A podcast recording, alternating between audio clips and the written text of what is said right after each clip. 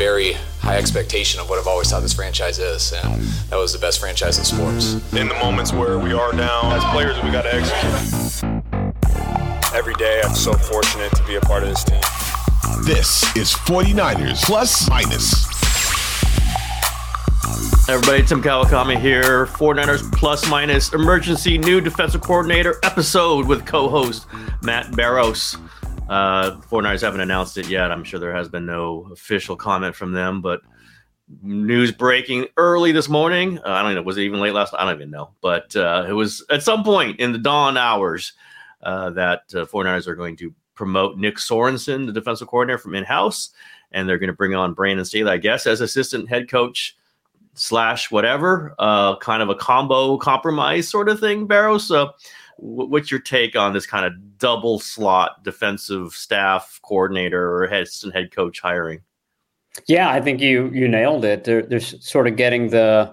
Uh, I'm sure they'll they'll spin it that they're getting the best of both worlds here. The guy they promote with it from within so that they can continue the system that they've been running all these years. You're not going to have the Steve Wilks sort of hiccup with a, a newcomer uh, calling the shots. And Sorensen's interesting, and we can get into that in a little bit. Um, you and I talked about him uh, in our last podcast. I think we saw this coming that he was going to be the hire. The the curveball here is that they hired Staley as well, and Staley kind of brings in the new ideas. And I, and I think from a, a practical day to day perspective, you know, what's he going to do during practice? You had Wilks and Sorensen working with the DBs in previous years, along with Daniel Bullocks. Wilks is gone. Sorensen now has the uh, the DC job. So uh, my uh, my guess is that you know when you when you watch a 49ers practice, you're going to see Brandon Staley hanging out with the DBs uh, a lot, probably hanging out with the linebackers a lot. That's what his his background is as a linebackers coach. So he could be a guy that has uh, a couple of hats, which is what Sorensen's had in the past. I think that's what made him a attractive candidate to them. He's done a little bit of everything in the past, which has given him a better um, sort of uh, zoomed out view of how this defense works. With relationships, right? Relationships with Fred Warner, maybe even with the defensive line. Uh, do you feel like there's this is a guy that Fred Warner would say, yeah, hey, this is the guy I want calling the signals on the sideline? Is that is that that close of a relationship?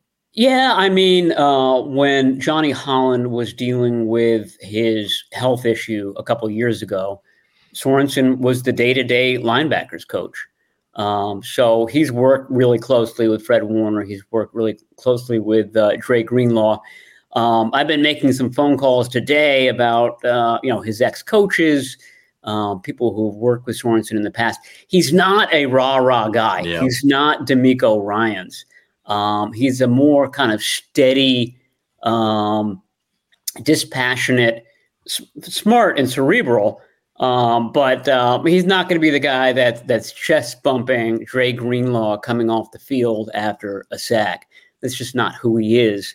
Um, what he is is a guy, like I said, um, I think that the Johnny Holland uh, scenario is a, a, perfect case in point about who Sorensen is. The, the 49ers needed somebody to coach linebackers, hmm. like uh, on short notice. And uh, the guy that they turned to was Nick Sorensen because he's smart enough, experienced enough to do that.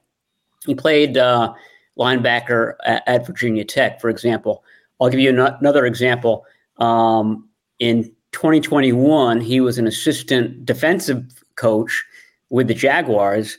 All of a sudden, the Jaguars had to find a new special teams coordinator uh, because uh, Brian Schneider, who's now the 49ers coordinator, left abruptly, middle of the season. Uh, and so, who did they tap for that role? Nick Sorensen. And um, he'd never done it before. He, had been a, uh, an assistant coach back in Seattle maybe about 10 years earlier on the special teams side of things. But my point is that this is the guy that people have a lot of trust in to um, you know fill in where, when needed. And um, you know he's never been a DC before, but that's that's sort of why the 49ers feel like he's he's the right choice for this job. And, you know, again, it's maybe it's uh, me saying this, but I'm the one who kept throwing out Jeff Ulbrich's name. It does feel like Ulbrich would have fit that you could hire one person for that job. It would have been Jeff Ulbrich. Uh, and they don't get them, and they, you know, they want the next DeMeco Ryan, Steve Wilks didn't work, so they got to hire two people. I kind of feel like eh, we're not quite sure on either one of them, and I'm pretty sure they did not want Brandon Staley doing weekly press conferences and calling the plays and being on the sideline. So they kind of halved it with both, maybe. And I let's get two guys, and maybe one of them together would be the guy. Uh, is that too critical a look at this? Like they did hire two guys, and they had one guy there before. Well, I don't think there's any question that Jeff Ulbrich would have been the perfect candidate, and that they that they looked at Ulbrich and that they were told, uh, no, you cannot have Ulbrich. I heard it. This is hearsay, and I don't even know whether he said this in jest or whether it was serious. But apparently, Robert Saleh said, "Hey, if I give you Jeff Ulbrich, I want a first and a second round pick in return." I mean, yeah. I mean, it was a, uh, a, a silly scenario. It was never going to happen. I do think that the 49ers looked at it because, as you said, um, perfect in so many ways. Uh, could come in, could could be a leader. Uh, has done it before. You know, he checked every box. It's from the it's from the South Bay. Yeah. Played for the 49ers. There's a great picture of Ulbrich uh, being one of the guys who's carrying uh, uh, Bryant Young off the field after mm. Young set the, uh, the, the franchise's sack record. I forget what year it was, 2008, let's call it. Um, but you know, he he was around for a decade and uh, was a favorite of the coaches. So I think you're absolutely right. I mean, and, and I don't think there's any sort of defense for that. Um, they didn't get the the ideal, you know, uh, pie in the sky candidate um, and and this is sort of the uh, the Plan B approach. But um, you know, you, you can see the logic behind it. Um, I think that Staley will probably have some roles, almost like Sorensen had uh, in previous seasons. Sorensen ran, for example, the uh, the takeaway meeting that they have every week. I can see Brandon Staley having like a uh, carving out a role or a meeting per week where he talks about something very specific, um, you know, either to that week's game plan or to something uh, in general, like like takeaways. Yeah, and you could and you could see Staley almost having kind of a larger picture role as just someone who can talk to Kyle Shanahan, former coach. You know, probably got along with Kyle when they talked. You know, like thoughtful guy. He's been on McVay's staff uh, has gone up against this offense. You know, kind of Shanahan wants to pick his brain a little bit. Is not stuck in a you know a linebackers meeting every time. Like he can walk around a little bit. He can sit in Kyle's office. Um, you know, I'm not the biggest Brandon Staley fan in the whole world, but he's a smart guy. Uh, I think he proved he was a really good coordinator in one year of doing it uh, with the Rams. Uh, but kind of, you know, kind of like a guy that Kyle could bounce things off of and maybe have his own things. And now I think Staley has too many of his own things. I don't love his own things, and I really don't think they wanted him doing press conferences. I, I, I want to underline they. That's why I didn't think it was going to be Staley to be DC because they just didn't want that guy talking in, in publicly. And, and Shanahan's very aware of this stuff. Like he knew when he put Mike McDaniel out there. I've asked him, like, did you know it was going to become a sensation? He goes, hell yeah, absolutely. I didn't think it was going to be quite like that, but I knew it was going to be something that people would be, be attracted to. There would be focus on him because he's so interesting. Did, did not want the same thing with Staley. You could go on down the line on some of the other candidates. I don't think he wanted a Mike Vrabel thing every Wednesday. Oh my God, Mike Vrabel time. Let's talk to my, you know, he didn't want that. Um, but Staley could be in there, right? I mean, I think Kyle would be, and I think John Lynch would really be attracted to like, you know, have a somebody who's got his thing and, you know, would kind of be able to push back on Kyle a little bit. Um, I don't know that Shanahan is always looking for that, but I can see he could, he could see the value in that, Barrows. Yeah, I mean, it's the idea of of new ideas and how do you evolve this defense. And um, Lynch had a great example, which was the you know implementation of the wide nine back in I forget what it was, 2020. I forget when this maybe maybe the year before, 2019. Yeah. Um, you know, that's not something that Robert Saleh wanted. It, it, it didn't fit what uh, you know the the 49ers had done in the past, what the Seahawks had done in the past. Uh, but they figured out a way to marry that with this defense, make it unique, and, and make it effective. It was very effective in 2019. Um, it hasn't been quite as effective since then because they haven't been able to find a second defensive end that's that's that's that's for another topic. Tim, we'll, we'll go into uh, the the draft in coming weeks and things like that.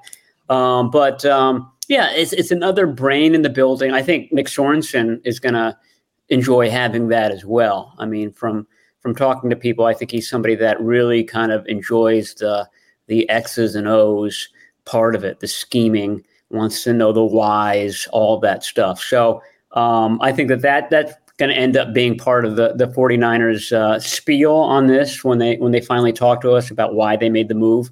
Um, I think that they they not only like the uh, Brandon Staley Shanahan um, duo, but I think that the the Staley Sorensen uh, also uh, promises to work well. You got to imagine Sorensen down on the field, Staley up top. I mean, yeah. God figures that, that that would be it. I don't think they're going to want Staley around the defensive line very much, and that just might be me. I just don't see that. I don't like. Uh, you think, think that, Nick Bosa is going to pick a fight with him at some yeah, point? Just I like, just think he's going to pull out like ball on the field. He's just going to say, "You go, do do your thing. I don't. Ha- I'm not listening to this stuff. I'm going to listen to Chris Kocurek." Uh, I think that's how it's going to work. That's how it should work, uh, and then work within that. It's another reason why I didn't think Staley was going to be the DC again. It's like he's got his thing that he does with defense linemen. It's not a Bosa sort of thing, as Joey Bosa will probably tell you. And uh, I don't think Nick would would have been too in tune with like, let's change up some things for you, Nick, because Brandon Staley says you should. Um, but I do think this is a little bit of a sign that you know maybe they were Ulbrich once they fired Wilks. But if you didn't know you could get him, you couldn't like you didn't fire Wilks knowing you had somebody. I, I think you maybe needed to do that. We'll see. Maybe he knew Sorensen could do it, and that's always was in the back pocket. Do you get a sense though that like they did not really have a one A candidate, knowing that they couldn't hire Bradley or Gus Bradley, who was a, the, the Colts defensive coordinator, Seattle system guy, or Ulbrich if the teams wouldn't let them. So you think Shanahan just kind of fired Wilks and like, okay, let's see. He didn't really have a tight plan about what he was going to do. Yeah, I, I, think I mentioned this last time. It's sort of the the Mac Jones situation. You you you know um, worst case scenario that you're going to end up with with Nick Sorensen. I think that that that's somebody that they they knew all along that they could promote uh, into that role. And uh, I mean, Dianna Russini reported the other day that they uh, they made a play for Steve Spagnuolo. Yep. Uh, Spags was kind of redoing his contract with the Chiefs. That was dragging on a bit, and so the 49ers said, "Hey, you know what, what's what's the deal here? Do we have a shot?" At bringing in, um, you know, the guy that just thwarted us in in the Super Bowl. So, I mean, it was a a, a no lose situation with Ulbrich, with Spagnuolo. Uh, Mike Silver today wrote that there was a, a, a Bill Belichick uh, inquiry even made. I mean, why not? I mean, what do you, what do you have to lose? You're, you're not. There was no race against the clock here. Um, they weren't competing with other teams for uh, candidates. So, you know, I, I, think it was 16 day process, a long time for to to hire a uh, a DC. They kicked the tires on, you know, their ideal candidates. Nothing came loose, and so they ended up with, uh, you know, uh, the guy that they thought that they had on the line all along, and and, and Nick Sorensen. So, I mean, I have no idea whether Sorensen is going to be a great defensive coordinator. I think he's going to be different than what they've had in the past for sure. Um, and um, you know, um, it, it, it, didn't work out with uh, with Steve Wilks, and, and we've gone over the reasons why. Sorensen, in a lot of ways, is is the opposite. He's the in-house guy. He knows how it works. He's uh, he's worked with this defense from the inside out uh, over the last uh, few seasons. So um, you know, it, it, will it, be uh, it'll be interesting to watch. It'll be interesting to watch practices to mm. see where Staley goes, to see where Sorensen goes, uh, to see if if uh, as you alluded to, Staley sidles up to uh, Kyle Shanahan at at different points. Um, that'll be a, kind of a, a fascinating sort of subplot to watch during these practices. I'll tell you what though, if there's a week five bye and you know they've had or week eight bye let's say, and they've had some struggles on defense, uh, the the move won't be to change where Sorensen stands, right? It'll be where when Brandon Staley becomes defensive coordinator, like they've got one B sitting right there. And there's a, another layer to this, right? We know this. There's a good chance that the Jet staff is fired at the end of next season, or even you know before the end of the season, and they've got let's see, Robert Saleh and Jeff Ulbrich could be available. It just feels like this is kind of like a not a hedge bet, but this is like not the all in. This is kind of like this is kind of uh, you know let's see how this goes and then we've got a lot of options after this one it, maybe that's unfair to nick sorensen maybe there's something there the dynamic thing that we'll see but it does feel like they've kind of got five bets out there and they're just waiting to see which one comes in yeah, it's like um, you're at a restaurant and there's a, a menu and all these sort of um, exotic dishes, and and you just decide to go with you know the the, the chicken parm because it's the the, the safe uh, the safe bet. You know what you're getting. Um, yeah, the, the Jets situation is interesting. I was talking to you know some of the Jets writers at the combine, and I said, okay, what what if Saleh does get fired midseason? Would would Ulbrich become the the interim head coach, and therefore would he have a shot at becoming the Jets' permanent coach in 2025? And, and they all thought that, um, and, and, I'm not familiar with it, but that the uh, the special teams coach there would probably be the natural fit hmm. to take over as the uh, as the interim guy. So um, yeah, that scenario where uh, both uh, both Saleh and Ulbrich are available at the end of the season is is, is very much in play. Any uh, other tidbits from the end of the combine? You're back here now, but they're they're doing their workouts. Any other buzz? Note notebook stuff from Matt Barrows from Indianapolis. Yeah, I put it all out in a in a story during the week. I mean, um, I think we talked about this. There was you know more kind of emphasis on re-signing Brandon Aiyuk and also re-signing Jauan Jennings, and, and to me that that's almost the more interesting one because there's a uh, there's a clock on that one. Um, they have to put a tender on him before free agency starts if they're not able to resign him. And, and I imagine them knowing that Jennings was going to be a restricted free agent throughout the season, that this has been broached before with, with the agent. Let's get a long term deal done. Um, you know, sometimes you can get a uh, sort of a sweetheart deal done. That they got one with Dre Greenlaw, for example, um, a couple of years ago um, but it, usually, when you get this close to the start of free agency, the agent wants to see what what the market's like, wants to see what he can get from from that. Yeah, there's no more risk. There's no more risk, right? There's no more injury risk. So, right. you know, going to market, the, the, it's it's the injury risk that causes these guys to sign, and you can't blame them. Uh, but which is what I would put in the Brandon Aiyuk thing is like, would you expect him to play if the 49ers do not give him a new deal? He does have one more year left on his contract. I would not expect him to show up for camp, at least for the first part of camp, if there's no deal. How about you? Yeah, I mean, I think it would be like Nick Bosa was uh, th- this last year. I mean, it's the same scenario. He's uh, he's playing on his fifth year option. Um, Bosa didn't show up, and, and the 49ers didn't, didn't find him. Um, they do accumulate fines uh, for, for skipping camp, and um, you know, it, it's just going to be what the what the team's posture is. But boy, they they certainly set a precedent uh, this last year with with Bosa and, and being very kind of acquiescent to him. He didn't didn't come to any of the, the yes. spring stuff, didn't show up at the beginning of training camp, this, that, and the other. They didn't fine him. Everything's going to be fine. Everything's going to be fine. We know that he's working out on his own, all that stuff. And, and then he finally showed up uh, just before the start of the season. Um, I personally don't think that it really affected his season very much, um, and I think Brandon Aiyuk is the has been the same way in terms of his off season preparation. Um, but um, yeah, I mean, it, it's interesting because it, it's hard to see the 49ers strong arming him in that way after they basically went noodle arm with uh, Nick Bosa the, the year before. Noodle arm, and way to go. Uh, yeah, and you know, it, you're going into an offseason for the first time with Brock Purdy healthy and your starting quarterback. And and I don't know, OTAs can be overrated. We're there covering them and we have to assign some value to them. I think there's some, like, you know, you would want him working with Brandon Aiyuk as much as possible. I don't think he's going to be because I think Aiyuk will be missing those sessions. Might come to mini camp. I think Deebo didn't Deebo go to mini camp when he was yeah, in the contract. He was there. He didn't yeah, stand around, but he yeah, showed stand up. around, yeah. go through the meetings. Um, you know, I, I, you know what what you don't want to do is get hurt in a mini camp when you're you know trying to negotiate contract, and and I totally understand that. I just don't see Brandon Aiyuk going, yeah, you know what? Let me go in and play for my fifth year because, but you know, other guys didn't have to, but I will. I, I don't see that happening. Um, the other flip side is though, uh, you know, we always go that teams like Speed. I don't know that he's going to get these monster offers from some other team. Like I don't know that they're going to give him the Tyreek Hill deal. I don't think, and I don't think they will. I don't think he's going to. Davante Adams is not a speed guy either, but he has just a monster production, uh, and he got it from the Raiders. Right? He couldn't get it from anywhere else. He got it from the Raiders.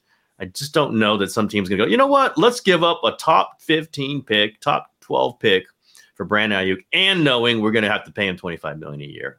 The team that's most willing, in my mind, to pay him 22, 24 million a year is the 49ers. Like that's the team. So they would do that and without having to give up a first round pick. I just see a deal there. I don't know when it's going to happen. It's always crazy that it has to go to the last, very last moment or into into the into training camp. But that's when teams and, and players make deals and agents. Um, I can't. I, I agree. I, I, don't know that he's. I can't see him signing. I can't see him playing on his fifth year. Just play that because of the injury risk. What if he gets hurt playing in his fifth year? Uh, and then what do they do? And it's a high cap number. It, they, they could reduce it by giving him a long term contract. All those things make me think this will happen. Obviously, there could be sweat and trade demands or trade requests or whatever else could happen. I, I just don't see that moving around. I did see uh, t- today Tyron Smith was released by the Cowboys, left tackle, very talented one's been hurt a ton. Uh, we keep talking tackle for the 49ers. I think we said last week, I, I did not see a free agent tackle out there that I really think could upgrade the 49ers. Well, this is one, if he can play right tackle, and he's definitely a potential replacement for for Trent. Well, now he's not much younger than Trent Williams, so maybe that's he's 33. But do you see the 49ers taking a swing? I think they're going to take a swing at somebody, Barrows. I really do. Uh, I was thinking pass rusher because I think there's tackles in the draft, but could you see them taking a swing at somebody like Tyron Smith? I mean, even Tyron Smith, who's, as you noted, has been injured a lot uh, in, in recent seasons. He's in his mid 30s. He's still going to command. Uh, you know, David and I are working on our, um, you know, build your own roster project mm-hmm. that we do every year where fans can come in and, and basically map out what the 49ers, um, you know, off season looks like, who they add. You just have to be under the cap. Um, e- even someone like him, we're talking 10 to 12 million dollar oh, yeah. contract. Um, and um, he, he's sort of on the lower end of, you know, let's say the, the top five tackles who are going to be available. And I'm with you. None of, none of those tackles certainly jumps out to me um, as a household name. He, he, he's he's the most prominent of the group. But some of these younger guys, guys who are just finishing up their their rookie contracts, guys who pretty much have struggled up until you know the last uh, season, and, and and in that case they were merely adequate. You know, we're talking 15, 16 million dollars a year. I mean, that's how um, rare that position is. So, I mean, it, it's hard for me to see them doing that, just given what their track record has been like at offensive line and tackle. I mean, we're, we're willing to spend, you know, a lot of money on a center. We're willing to spend a lot of money on a left tackle, but that's it. I mean, the other three spots we're going to go budget. Um, know, we saw that with Mike McGlinchey. I mean, they they were not even willing to have that conversation with Mike McGlinchey, and not all not, not many people were satisfied with with Mike McGlinchey fan wise. Um, so I mean, I, I, my guess would be that the 49ers watched uh, Colton McKivitz and said, you know what, that's pretty good. We're, we're, going to be okay with that. Um, you know, the, the bigger question to me is, you know, uh, Trent Williams has said he's coming back for this this this season. He wants to get that 12th uh, Pro Bowl, which would distinguish him from Orlando Pace and from Anthony Munoz and all the other elite left tackles uh, throughout history. What happens if he gets that number 12? I mean, is, is that it? I mean, is, mm-hmm. is he mm-hmm. playing for that and then he steps away from the game? He's, he's definitely talked about retirement. It's on his mind. When's the right time for him to go? If you do that, then, gee, um, you got nobody in the pipeline. Um, you, are going to be paying all this money to um, uh, Brock Purdy. You, you, you need to you need to protect that investment. So um, I think that the draft is probably where they're going to try to go. It's it's a good tackle draft, um, but you know, pick number thirty-one. I mean, you can easily see the the top five tackles in this draft going well before then. in which case they would have to kind of move up and and target a guy. And I think there are guys that that fit the mold. Um, but I, I think that that that's a I don't know if that's the likeliest scenario, but that's one scenario that they're looking at going out, targeting a tackle, um, using their 11 picks to go find that guy who maybe comes in at right tackle as a rookie, but definitely um, succeeds Trent Williams when Williams finally decides to hang up the cleats. How good a move was it? To, Staley's going to retire. They kind of keep that quiet, and they make the trade for Trent Williams at the draft. That's just an amazing mean, that's a previous relationship with Kyle. That's the 49ers willing to pay up.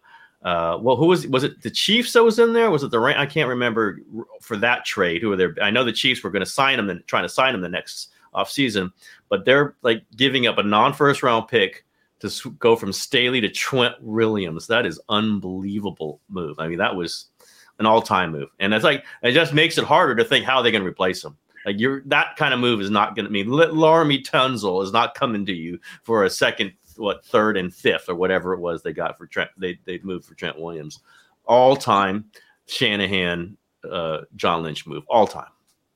And they used Washington's dysfunction. I mean, um, yep. talk about someone who dealt with that dysfunction, Kyle Shanahan. Um, no love lost for Daniel Snyder, and then uh, Trent Williams has even more animus against that team, and and, and they reunite in uh, in Washington. So yeah, for sure. Um, you're you're you're right. I mean, at, at some point, that that's that's the the challenge that a good team like the 49ers have. You're always picking at the end of the first round.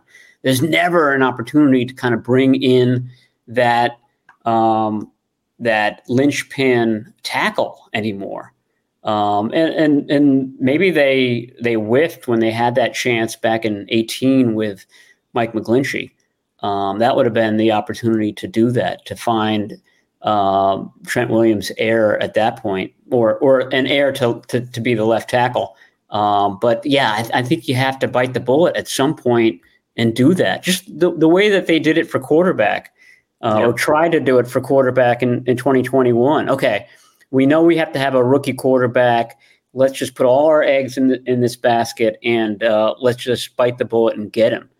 Um, and they failed to do that. they were bailed out in the seventh round the next year, but um, that may be what the 49ers are trying to do. This guy I keep talking about, Tyler Guyton, yep. played at Oklahoma. Um, Trent Williams played at Oklahoma. I mean, th- there's a lot of reasons that makes sense. Um, he could come in you wouldn't even have to be the starter in year one. He could learn from Trent Williams and then eventually take over for Trent Williams. He looks very athletic, looks rangy. Yeah, he looks like someone who could do that. Uh, part of that Trey Lance thing was they were at 12, right? And they, they just thought we're not going to be at 12 again, which gives us an easier leverage into the top of the draft you're sitting at 31, it's almost impossible to get in the top. You know, it is. I mean, we saw how hard it was to get from 12 to three. Can you imagine how hard it is to get from 31 to like six? It, it would be four first round picks, whatever it would be. Uh, but I would, if I was them, I would not be against giving up to next year's one to go get the. T- if I know I can get the tackle I want, you better know it. Like you can't. They the pro as I've said, the, the problem with the Trey Lance thing is they went up there without knowing for sure who they were going to get and you kind of got to know you there's a guy there. I guess it was mac jones but we know that was the wrong decision. And it was a wrong decision proven by the fact that they didn't take him. Uh, but if you really are in love with a tackle i would i could give up two number ones to go get him because it would fit fix so many different things. As I've said, it would fix like three positions. Right tackle, move McKivitz to right guard. That's two. That's a right side of offensive line. And then he's your guy, potentially, obviously, the leading candidate to replace Trent Williams down the road. That's pretty, that's worth two number ones, Barrows. That's worth, that might be worth two number ones and a two uh, if you have the right guy. You better get the right guy, right? You better know it's the right guy. But, and we know they're really good at trading tons of picks and getting the right guy. But, it, this team without Trent Williams, I don't know. I don't know where they are. I don't know what they do, and I th- would think they're starting to think about that too. Yeah, I mean, but who wants to trade with the 49ers knowing that they're keeping the gang together? There's a great chance that they're going to be picking in the early 30s in 20 Yeah, you know, we're gonna 25. suck. Come on, we're gonna do terrible. What I would want, what I would want is the 49ers 2026 first round pick because hmm. that that pick might be higher than the 25 pick because I kind of see uh, 20, you know, post 2024 season um, being sort of like the 2014 season Mhm. where you just see a lot of guys go. Um, a lot of guys retiring, a lot of uh, the 49ers shedding a lot of uh, big salaries. That that might be the pivot year for the 49ers. I would want the 49ers draft pick the year after that. It's interesting, you know. It could, yeah, that could be Trent Williams. It could be Deebo Samuel. I've already speculated that Armstead might have to redo his deal this offseason or he might get cut. Like, yeah, that, that's when these 28, 29, 30 year olds, you could, you know, Hargrave, you know, could they move off of that contract? Uh, he, he will not be young. Uh, I don't think they plan on stinking, but yeah, that's the year things could turn a little bit. And they're going to need, that's another reason why you keep Aiyuk because he's one guy you who would be getting better at that point still. Yeah, mid mid 20s guy. Yeah, like yeah. if you move off of Aiyuk and then you move off of those guys, who do you have left? Uh, you know, who's their stars in their twenties?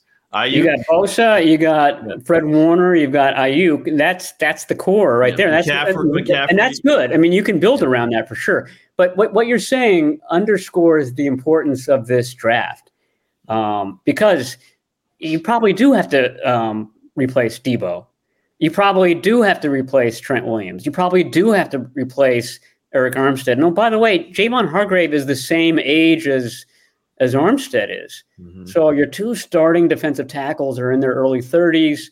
Um, I mean, that that's the the counter argument to pushing all your chips in and, and getting that left tackle because it, it'd be nice to have a, a good wide receiver in the pipeline. It'd be good to have an, uh, a, a defensive tackle. It's a good defensive tackle draft in the pipeline. By the way, they have no defensive ends besides Nick, Nick Bosa. Drake Jackson has not been good. Um, Robert Beal, I mean, I, don't, I can't remember a play that Robert Beal Jr. made um, all season long. I'm not saying he's not going to be good, but you certainly can't rely on him. Um, so th- these are all spots that, boy, you could you could use a uh, a good guy, a good young guy in the pipeline. It's a good draft. Uh, so I don't I don't know what they're going to do. They have options, but they have they have a lot of business that they need to take care of. Could they trade anybody, Barrows? Is there a? I mean, we talked maybe cuts, but like, is there somebody they can trade to get a second or a third round pick back? You trade uh, Brock Purdy, you could get. Yeah, yeah, that's not the He's still set up the- deal. set up the Um, no, basically no. I mean, um, yeah, people- Brock, you got me there. Trick Brock. um, Deebo Samuel, you know, you trade Deebo Samuel and you incur th- th- this No. huge uh, Yeah. ca- cap hit. Um, you know, that, that's what happens when you keep kind of redoing these deals over and over again. You, you make these guys uncuttable. You also make them untradeable. Um, so I, you know, I, I don't think so. I mean, Aiyuk would be, as you said. I mean, guys in their mid twenties. That's who you would want. That's what could fetch a uh, a uh, a king's ransom of, of draft picks. But that's what that's what you see bad teams doing. This, this is a team that thinks that it can win the Super Bowl. So they're going to keep those guys together as long as they can. All right, pals, you already got me thinking about the big uh, tear it up uh, podcast we're going to do at the end of next season. So uh, a, a long, long tease for that one. The, the 49ers redo when all these players are gone and retire, quit. And Barrows and I will keep going though. We're going to keep going with it. Well, I don't know. Maybe you will. M- Maybe I won't. But we'll see how it is. And I might, I might be a salary cap cut by that point. We'll see. We'll see- maybe see maybe we'll both retire. Yeah, we'll have a, we'll have a dual press conference. oh man, the controversy that will that will come through. How can they be replaced? How can they possibly be replaced? All right, Barrows. We've ended this on a dark note, but uh, that's okay. Things are things are always in flux. We will we'll, we'll keep our finger on it for as long as we're both employed. All right, sounds good. We'll do our uh, our big draft uh, press conference. Oh, we got free agency press uh, podcast to do at some point. That's right. That's right. We'll do that. that. We'll do that next week, maybe, or the week after. Who knows? We'll figure it out. All Well, right. What well, we'll, we'll mer- do is we'll uh, we'll make you do the build your roster um, I, I stay out of that. exercise, and then Yeah. you can discuss how you, Tim Kawakami, have built the 49ers for I think it'll 2024. it much more will be going over Barrows's because I don't get into those kind of sheets. I kind of I read them. I, I'm not doing them. I, I kind of know the general way to do this. I'm not going to go through the. I, I'm not one of those guys, but uh, you will do it, and we'll talk about it. It'll be fascinating. All right, Barrows, All right, talk to you soon. Bye. over day.